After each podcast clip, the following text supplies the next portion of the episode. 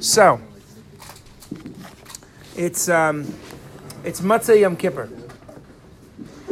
and it's been a week, and it was one of the longest, if not the longest, Aseret Tshuva that I ever had.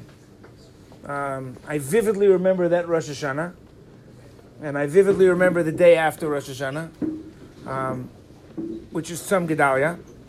And I especially remember one o'clock in the morning, the night after Tzom Gedalia, when all hell broke loose. Um, it's not an accident that this happened on Rosh Hashanah, not from a mystical perspective, not in terms of how Hashem plans the world, and not because the Arabs uh, who call themselves Palestinians um, planned this on Rosh Hashanah. That was going to be a very difficult year because the energy of that year, the beginning of that year, Rosh Hashanah, was the beginning of the Second Intifada. Shootings, uh, bombings, uh, stabbings. It was a horrible, horrible time. Um, unlike the first Intifada, when you had people throwing rocks and the occasional Molotov cocktail, this time it was a number of years after Oslo. Um, so there were 200,000 guns that were floating around Yudav and many of them were being brought to bear. They were now able. Guys, this is not cool. If you want to be in the shiur, great. If you don't want to be in the shiur, that's fine. But like, Sorry. Did you guys close the window? ah, that is cool actually. Literally, no problem. You remind me later why halachically you're correct. Okay, it's halacha kol cholin bifnei atzina. Right? Okay, you're supposed to say if you're cold. So, so. Um,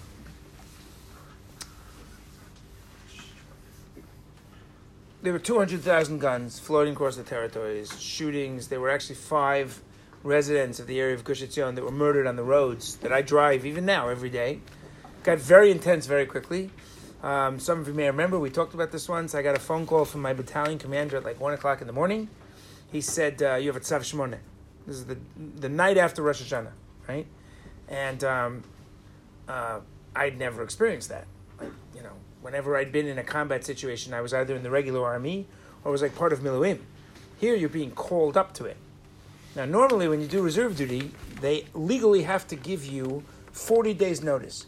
If you get your reserve duty mail like late and it's two weeks for reserve duty, all you have to do is say you didn't get it, and they can't call you to Miluim. You have to have a certain amount of time.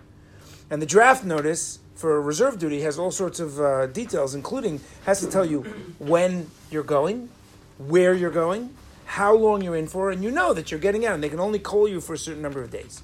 However, there is the possibility in an emergency situation that they can call up troops. There's a special subcommittee in the Knesset that meets. They can sign this order. It's called a Tzav Shmona, right? A s- order number eight. And they can draft you at a moment's notice, right? And that's it. So he said, Guyasnu, we've been drafted. I'd never heard of this before. I never had this before. I wasn't around for the Yom Kippur War. So I said, well, wh- how long are we going to be in for? So he said, I don't know. I said, well, when do we have to show up? He said, now. Now it's one o'clock in the morning. You have a job. You know, you're planning on taking your kids to school the next morning. You haven't made their sandwiches, and all of a sudden, you got to get all your army gear together, run out of the house, and show up wherever you have to show up. Um, by three o'clock in the morning, 97% of my unit was already sort of drafted, and by four o'clock in the morning, we were already on patrol. The, the shock of going from a normal evening to that was intense. The worst part of it was was that our kav was opposite Beit Lechem, right, the edge of Efrat, which meant that the reserve duty that I was doing was five ten minutes from my house. So that meant it was a bizarre war. First of all, I didn't expect to be a war. I thought, okay, you know, they want to protect the areas. They're going to have us do patrols. Next thing you know, you're in gun battles, calling in helicopter gunships. It was crazy. But the craziest part of it was you'd be in a gun battle in the morning down by Al Khader, and then at night you'd get home for a few hours to like tuck your kids to sleep and do some email, and then you go out again and do some more war. It was crazy. Now you would think at the beginning I thought, okay, this is great. I get to sleep at home when I want to. It turns out it was horrible because normally when you go to reserve duty, your family doesn't really know what you're doing, and they, you know, your wife, you talk to your wife whenever we didn't have cell phones back then. You talk to your wife, and or maybe we did, I don't remember. You talk to your wife, and and she says, "How you doing?" You say, "Everything's fine." You can't really say everything's fine when she's been hearing the gunshots ten minutes north, and she saw you in the middle of a pula, and then you have to call in a helicopter which is hovering over our house while it's firing missiles into. So it was horrible. And the worst of it was Motzei Yom Kippur. Now we didn't know that this is going to be, you know, a war. We didn't know this is going to last a couple years. We thought, you know, it'll be like a few days and things will calm down. Um, and Bemet, after a few days, things seemed to calm down. And, and this wasn't the first time Israel had experienced this. Those of you who ever heard of the tunnel riots in 1996, it was a similar story. They opened up the Kotel tunnels all hell broke loose. Arafat claimed we were trying to take over the Temple Mount. There were riots and everything else. And then after a week, it calmed down. It was a terrible week. There were 13 Israeli soldiers killed and whatever. But okay, it was a week. So this is uh, Yom Kippur. Now, when we got to Yom Kippur, we were still drafted. And I didn't know what to do because I'm the Bal Musaf, right? And I'm davening for the Amud.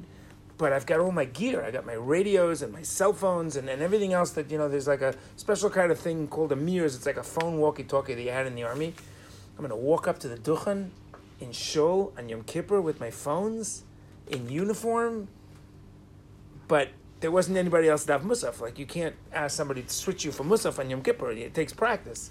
So we didn't know what to do. So, B'mikra, one of the guys in the unit, Danny, was a sergeant in my unit. He was also in Shul. So he came over to me and said, Look, I'll tell you what, you give me all your stuff. And if the radio goes off and they call you, then I'll come over. We'll have to figure out a way to switch you. And if it doesn't, you won't have to worry about listening to the radio while you're the Bal. I said, okay, great idea, right? So he took my phones and my mirrors and my walkie-talkie and whatever, and I put a kittel on literally over my army uniform, right, with my gun next to me on the floor. Bizarre. And nothing happened. That entire day, right? All the normal banter on the radio, everybody understood it's Yom Kippur. We're not going to talk unless we need to. Nothing happened not a shooting, not a someone in distress, nothing. And I figured, okay, it's over. Now I, you know, I wasn't listening to the radio. I hadn't heard the news. I figured it's over. You know, things calm down. And I'm getting excited. We're sitting down Motzei Yom Kippur. We come home. My wife made dinner. I'm little in the middle of a bagel with cream cheese, saying like, okay, Bezrat Hashem tomorrow. Like I'm sure, like this week they'll let us out. All my radios go off.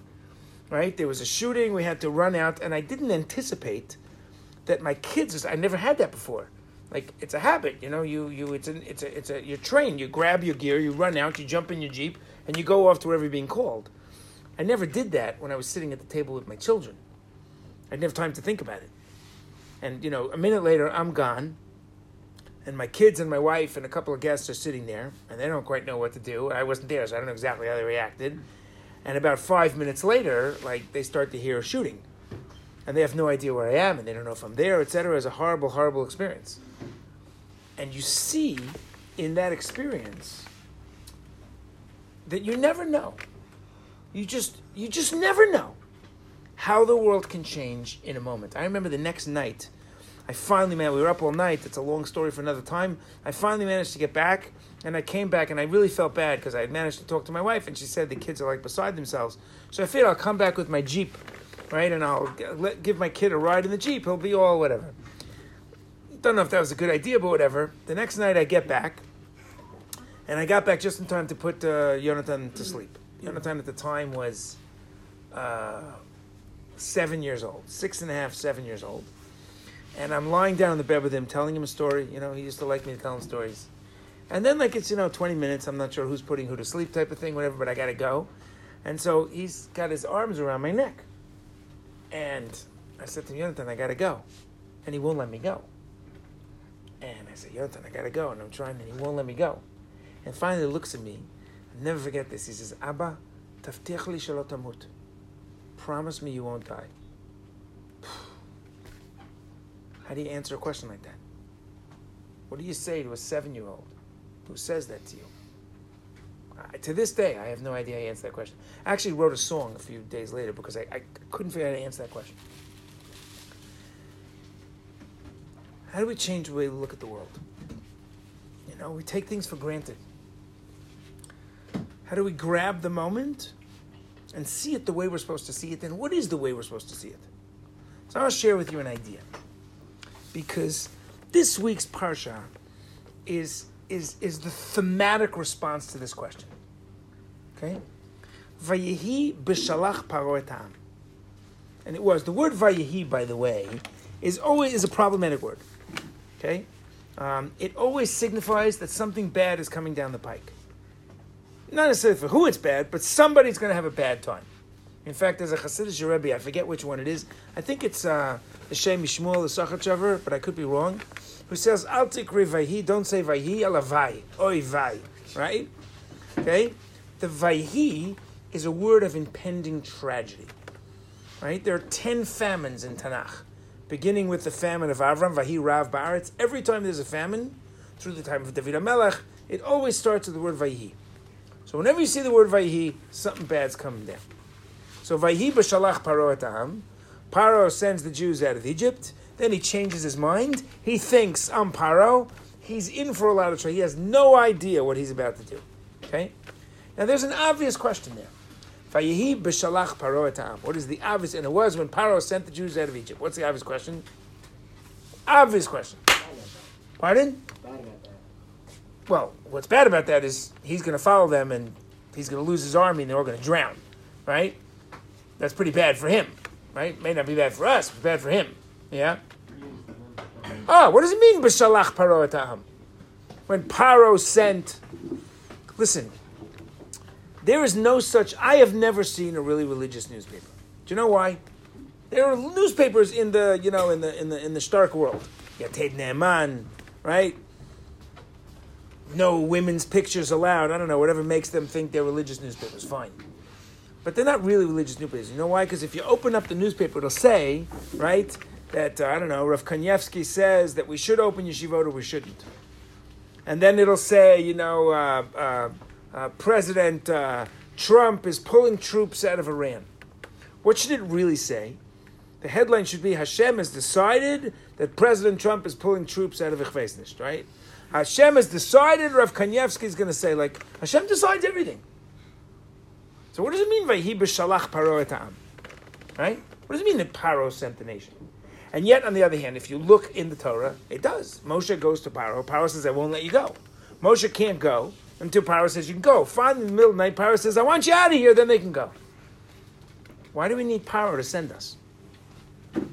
This parsha is the parsha that deals with the question of whether we really have free choice. Are the decisions we make really ours?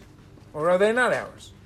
Hashem says, I want you to know, you are going to be responsible for the things you do. It doesn't matter whether you're doing them really or I'm doing them. You're going to be responsible for what you do. Clearly, Hashem created the entire world. It was all poised for this exact moment when six cholents would meet in holy matrimony in Yeshivat Oraita. That's, that's godlike. You didn't make the cholent. Hashem made the cholent. He used you to make the cholent.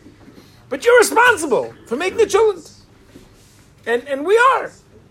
Even though it's all Hashem. How do we find that balance? By the way, so Hashem says, I want you to know Paro sent you out. Paro is going to be responsible for it. He's going to pay the consequence for it. It's his decision. You know? If you didn't get up this morning for Minyan, it must mean that Hashem decided that you weren't meant to get up for Minyan this morning. How do I know that? Because you didn't get up. That's obviously a very dangerous perspective. And yet it's true. If Hashem decides something's going to be, it's going to be.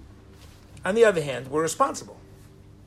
Now, what's the flip side of that? If this is the parsha of, of, of, of the idea that we have to choose, right? We have to choose how we see things. We have to be responsible for what we do. On the other hand, if you look at the beginning of the parsha, right? What does it say? Um, find this. So Hashem takes them out of Egypt. Okay. So Paro sending them out, right? But then it says, Hashem does not allow them. He doesn't relent and let them go by way of the Philistines. Okay, so what's this? What's this? No, this is a map of Israel. Okay, right? This is a map of Israel. Here's the Golan. Okay, here's the Dead Sea. Right, and here's Mitzrayim. Now, if you get out of Egypt, okay, and you want to get to Israel, which way do you head? You head north. You head up. Which way is Yamsuf from where they got out of Egypt? Anybody know? East. It's all the way over here. Why are they going this way? Torah says, don't worry, I got you covered. I'm going to explain why we went this way. Hashem doesn't let them go up straight north because then they will run into Derech Eretz Plishtim, the land of the Philistines. The Philistines were a warlike nation. Right? The cities that they populated along the coast, some, by the way, associate them with the Vikings. We're not going to go there right now. Right? They were a warlike tribe. wherever they came from. They settled the coastal region. They were traders, right? As in with a D. And uh, the city of Ashkelon, that's a Philistine city. The city of Ashdod, Philistine city. City of Gat, Philistine city, all in that coastal area. They were, by the way, the ultimate nemesis of the Jewish people all the way through the time of David HaMelech. Okay? So Hashem says, if they go up that way, what's going to happen? Right? Pen Yerena They're going to see war. If they come up that way, the Plishtim are going to see them, and they're going to see war. Right? Pen They will relent. They will see war. They'll be afraid. They'll, they're, they're not going to want to do this. And what do they do? They'll go back to Egypt. So Hashem says, I don't want them to go back to Egypt, so I'm not taking them that way. So then who's choosing how the world unfolds? Paro or God? Seems to be a direct conflict here. Who, who's responsible for what happens? Us, right? Or HaKadosh Baruch Hu, right? So, if you look through this parsha, you see that this theme continuously repeats itself. I'll give you a couple of examples. One of the major stories, which occupies a lot of psukim in this parsha, is the man. Now, why did Hashem give us man? Right? I am going to rain down bread from the heavens. Why am I doing this? The pasuk says, "Leman anasenu," so that I can test the Jewish people. Will they follow my Torah? So that's a crazy kind of test, especially if you buy into the midrashic understanding of man. I'm going to test you. I'm going to see if you guys are serious. I'm going to rain bread from the heavens. Let's see if you go outside and pick it up. Really? That's a test? You know, we're going to test the Bachar right. Let's see if they're serious. Are they going to show up to eat cholent? That's a test? What kind of nutcase does it? There's even a vegetarian cholent. Like for the few nebuchs, there's a vegetarian cholent, Right? The Guten Macharebi came through. Right? Okay. So that's not a test. The Medrash says, what, what, what unique phenomenon about the man does the Medrash share with us? That it what? only lasted one day. Pardon? It only lasted one day. It's not that it lasted one day, it's you could only pick it for one day. Right? You're going to take it for one day. What else about the man do we know? It could taste like anything you want, that's midrashic. Right? Tastes like whatever you want. Okay? Can you imagine? You're about to eat the bread, say, I want a cheeseburger. Ooh, a stark question. Can you have a cheeseburger? Anybody know the halachic answer? Absolutely. It's not actual milk and meat, right? Let's say you want the chulent. But you want the chulent right after you had another roll that tastes like milk. Not a problem. It's man. You could eat anything you want. I'm going to test you to see if you're going to do this, if you're going to eat the man. That's ridiculous. And what does that mean? So the Rambam and the Moreh Nevuchim, right, there are different answers. One day it says, you know, that they were halachos. Rashi says this. Rashi says there were special halachot, right, regarding the man. Let's see if I can find the pasuk where he says this. Um, there's special halachot. Rashi says, "Im yishmeru mitzvot atliyot bo shelo b'shabbat lukot." I'm going to give them something, but I'm going to give them halachos. They're going to have boundaries. We're going to see can they stick with the bound? Can they choose not to gather it on Shabbat? Can they choose not to have any leftover for the next morning?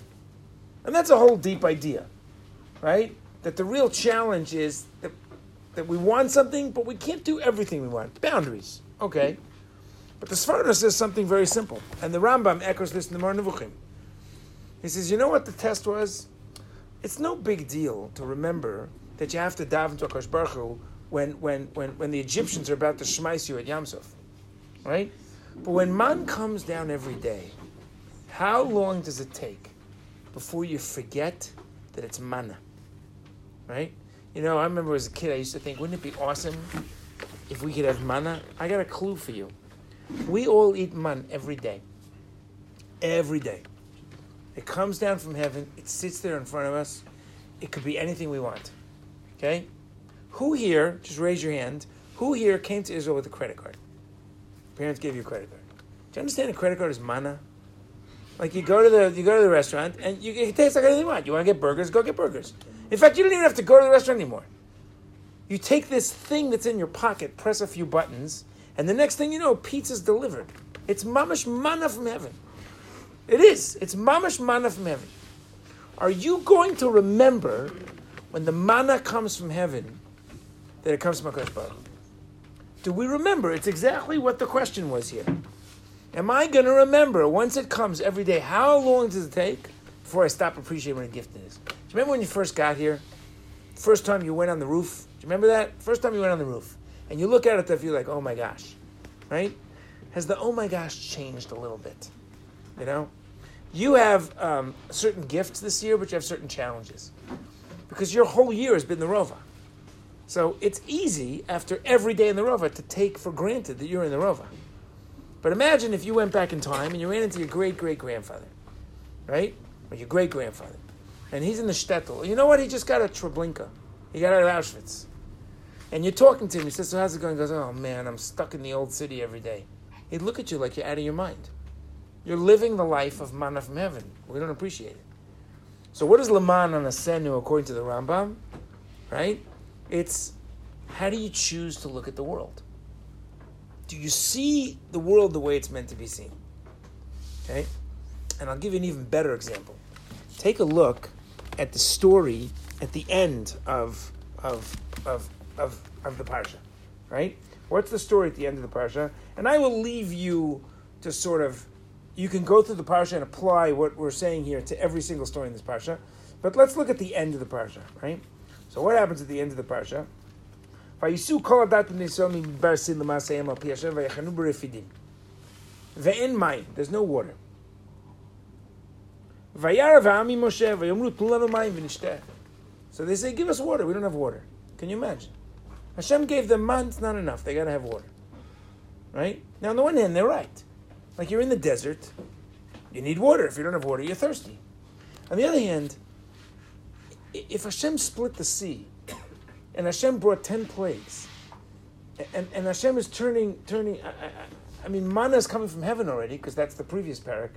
You're worried about water? Like, you're worried about water? Because Baruch will give you water. What are you worried about? It's, it's like it's like I don't know. It's like it's like coming in here and saying Avadi is they're going to be chilled because they're going to be chilled. He says to you, dude, don't worry. It's going to be chilled. At this point of the year, if Ravadi says it's going to be chilled, he's the Iron Man of Oraita. I don't know if you figured that out yet. What Ravadi says just happens. Right? He's just one step below Kosh Baruch It's unbelievable. If he says it's going to be chilled, it's going to be chilled. You don't have to doubt it. You didn't doubt it because Ravadi says it's going to be. Okay? So they're worried, is it going to be water? Okay. So Hashem says, Vayitzma am l'mayim, vayalanam al Moshe. We all know the story, right? Go before the people. It's a strange line. Yisrael. Take the, the Talmid Chacham, the elders. Umatcha and your staff. Now, what's he going to do? We all know this. What's he going to do? Why is he taking the staff? It's going to hit the rock, right? The same staff that you hit the. Let them remember that with that just like the Nile River, the God of Egypt turns to blood, turns to death. If I say it's going to be water, it's going to be water.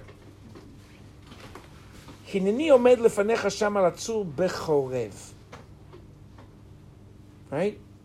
And Moshe says, I'm going to stand on a rock in Chorev. Why is it important that he's standing on a rock? And of course, we know what happens. Water comes. Now, you and I know you can't hit a rock. Water can't come from a rock. Because when I look at a rock, a rock is anything but water. And the water is not a rock. But Hashem says, it depends how you look at the world. All depends how you look at the world. If you choose to see water from the rock, there'll be water from the rock. Right?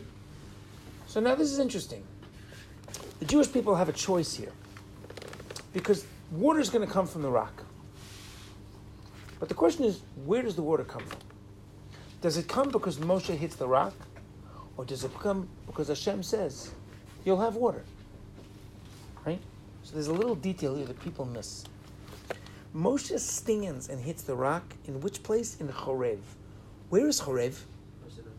Chorev is Har Sinai. If you go back to the story of the sneh, right? What does it say by the burning bush? It says, Vayavo el har Elohim Choreva, beginning of Parak Gimel. Moshe comes to the mountain of God, right, by Chorev. Chorev is associated with Har Sinai. That same Har Elohim, the only other place in the Torah that that, that phrase is used is by Har Sinai. So Chorev and Har Elohim, same place. And the Mepharshim say Moshe goes to Chorev.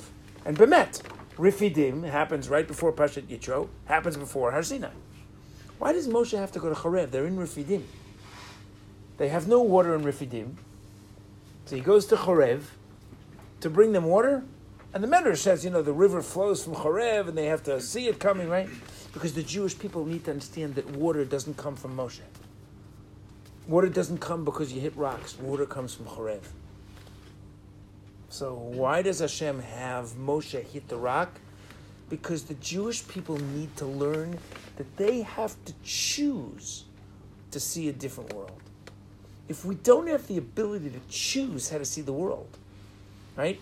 If we're standing at Har Sinai and the experience is so overwhelming that we have no choice, then it's kaf aleim hakagid. It's like the mountains over us, like a like a like a like a barrel of wine. Like we have no choice, right?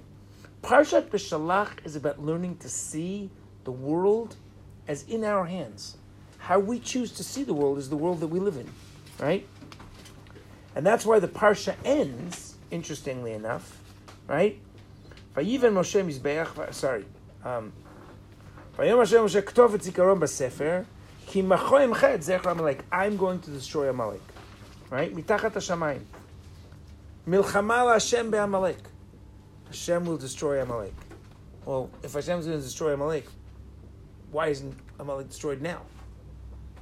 By the way, if you look in Parsha Dvarim, at the end of Parshat Kitetse, which is where Hashem reminds the second generation, right before they go into Eretz Yisrael, about the war on Amalek, what does it say there? Right? It says, Zachor et asher asalacha Amalek baderach v'tzetchem. Asher korcha baderach. Now, what does that mean? The Amalekites that korcha baderach. Anybody know what that means? Kuf reish kaf. Korcha. So there are two possibilities, yeah? Attacked. Nope, doesn't mean attacked. Like, they like forced us. Nope, doesn't mean forced us. Like occurred or happened? Okay, so one opinion is it's mikra, like vayikra, it's something that just happened, right? In other words, they just happened to cross you. So that's a crazy way to look. What do you mean they just happened to cross you, right? What's the other way?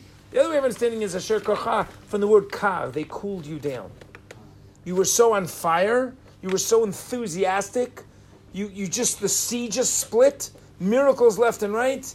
And then Amalek comes along and attacks you, and all of a sudden, it's not clear. What's the gematria of Amalek? safek. Same, right? They introduce doubt to the world. Do we see Amalek as part of Hashem's plan? In which case, we don't have to worry because it's part of Hashem's plan. Or do we see Amalek as just a coincidence? Right? We have that doubt. And we get to choose how we see the world. By the way, that verse, Asher Korcha Baderech, does not appear at the end of Rishalach. Why doesn't Hashem destroy Amalek there? Because Amalek exists so that we can have doubt. What is the value of doubt? Choosing to make decisions. When you have doubt, you have to make a decision. Now, it's true that in reality, Hashem makes all the decisions. But the fact that I don't see that so clearly allows me to feel that I'm making the decisions. What does the Gemara say? The only, we've spoken about this before, the only real choice that you have in this world is how you choose to see the world. If you see a world where Hashem is standing at Sinai, then you'll be constantly in the presence of Hashem. If you see a world in which Amalek happens across your path, then you'll live in the world of Amalek. How does Amalek come along in Parshat B'Shalach? Right? They complain about the water. They're struggling. Where is Hashem? Hayesh Hashem imayim. Is God really here? If, if, if the water could be bitter, is God really here? What's the next verse, albeit with a parsha break? Vayavo Amalek. So the rabbis say, Hayesh Hashem imayim. Is God really in our midst? Vayavo Amalek. That's when Amalek comes. Doubt is what allows Amalek in the door. Conviction is what pushes Amalek out the door. It's true that Hashem will destroy Amalek, but He's not destroying Amalek now because we first need to destroy Amalek. Not because Hashem can't, because the value of our position in this world is that we choose to see a destroyed Amalek. Now, Amalek represents a lot of things. Amalek represents forces that are arrayed against us. You know? I mean, you think about it, it would be easy to get really scared about what's going on in Iran. I mean, they're now, you know, producing uranium at 20%. Aviv Kochavi, the, the, the chief of staff of the Israeli army, says that you know if we enter this Iran deal and Biden might do it, you know, so then it could be that the the breakout goes to like two or three weeks. Do we have bunker busters? Will we be able to destroy Iran? That's pretty scary. You know, maybe we should all get on a plane and get out of here, right? Or hard for me to imagine that after 2,000 years of dreaming, Hashem brought us all back here to be destroyed by Iran. You want to do the best thing to protect us against Iran? Learn well. Do chesed. Don't speak Lashon Hara. Live the dream. Live up to the responsibility of what a gift this man that we've been given is, and Iran won't be able to touch us. That's what Hashem tells us. This parsha of B'shalach Paro, it starts that Paro sends us out. It ends Milchama Hashem Ba'amalek. The transition from seeing Paro as deciding to let us go and recognize that Hashem does battle with Amalek, that's why the Jewish people have to see Moshe's hands raise and down and realize this is not a natural war. Why are the Jewish people looking up on the mountain to see Moshe's hands raised so that they can be victorious against Amalek? Because, because this parsha allows us to change the way we look at the world, to change the way we behave the world. It's all about perspective. And I'll just finish this off with one last story. I read this amazing story. Little boy Thomas comes home from school and he tells his mother, who's always so happy to see him when he gets home, I believe he was uh, eight or nine, but I could be wrong, tells his mother, this is in um, Port Huron in New York, New York State, in 1885, 1890, thereabouts. Tells his mother that uh, his teacher sent a letter home for her. So she gives him a kiss and a hug, and she takes the letter and she opens it up. And it looks to him like maybe she has a tear in her eye. There's something about the letter. And she turns away from him and she's looking out the window and holding the letter and she turns back. She's got this huge smile and she comes over and she gives him a kiss and she gives him a hug. And then she says, Would you like to know what the teacher said? He says, Yeah. So he reads her the letter. The letter says, Your son is a genius. And our small school is no longer capable uh, uh, of teaching him. He's an incredible young man. We recommend that you bring tutors to hire him because he has enormous potential. And she gives him a kiss, and from that day she begins homeschooling him. Okay? Some 28 years later, his mother passes away. And he finds a, a box full of letters. And uh, he's going through them. It's his mother's letters. And he suddenly sees that letter that he remembers. She saved the letter. So he pulls out the letter. Now he can read. Now he's. So he pulls out the letter to read it. And he reads the following letter Dear Mrs. Edison, your son is clearly mentally challenged. He's incapable of being in school, and we don't think it's good for the other children to be around him. So we're asking you to keep him at home, and perhaps you can find ways to occupy him. That's the letter. He never knew that that's what it said. He thought he was a genius. And his mother homeschooled him for over 20 years. And that's why he becomes Thomas Alva Edison, who is the undisputed greatest genius of an entire century. We are sitting in a room full of light because Thomas Alva Edison didn't know he was mentally challenged. He thought he was a genius. How you look at the world, how you choose to communicate that, whether you tell the Kala that her dress is horrible, like Beit Shammai, or you imagine that it cannot be that a Kala isn't beautiful, right? We had six different cholents. I want to tell you the emes. Do you know why I wasn't one of the judges? Because I cannot imagine that Talmidim and Oraita make a cholent and it would any, be anything but a hundred. How could you have a cholent that isn't amazing? And I tasted four of the cholents. Baruch Hashem, I couldn't have a fifth cholent. Biachila gasa was already asur midoraisa, right? Midrabanan. They're all amazing. With naknikiot, without naknikiot, with meat, without meat. They're all amazing. You're all amazing. This is all amazing. Right? I don't know what's around the corner. On the one hand, there's over a million people in this country that have been vaccinated. They suggest by the, within three weeks, meet two million people. It's unbelievable, right? We have 70 guys in yeshiva, in a few weeks there'll only be five guys, and I'm guessing that by the end of next week we'll be able to say that by the end of February everybody will be double vaccinated. I have no idea what that means, and it doesn't even matter. It doesn't matter. How do we look at this year?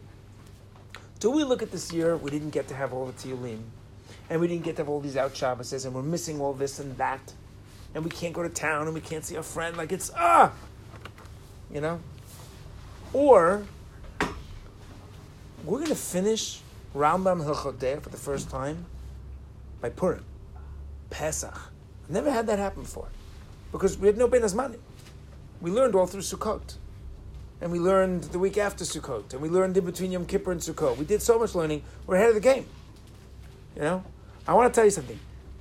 The energy that you have, the, the camaraderie that you succeed in developing with all these barriers and plastics and everything else is remarkable. And I think part of that is because you're going through something together that's not a simple thing. It's only a question of how you look at it. So obviously we hope Ezrat Hashem will pull the walls down. And we hope, and look, it could be that this whole year was designed so that you wouldn't get all sorts of things, so that you would realize, of course, everybody has to stay Shanabet, right? But whatever will be, B'shalach, B'shalach is all about what's the world that we live in. Are we living in a world, you know, there's a Torah that says, um, it quotes a Gemara that, that when Jewish people went through Yamsuf, they didn't go all together through the sea. Each Shevet had its own path.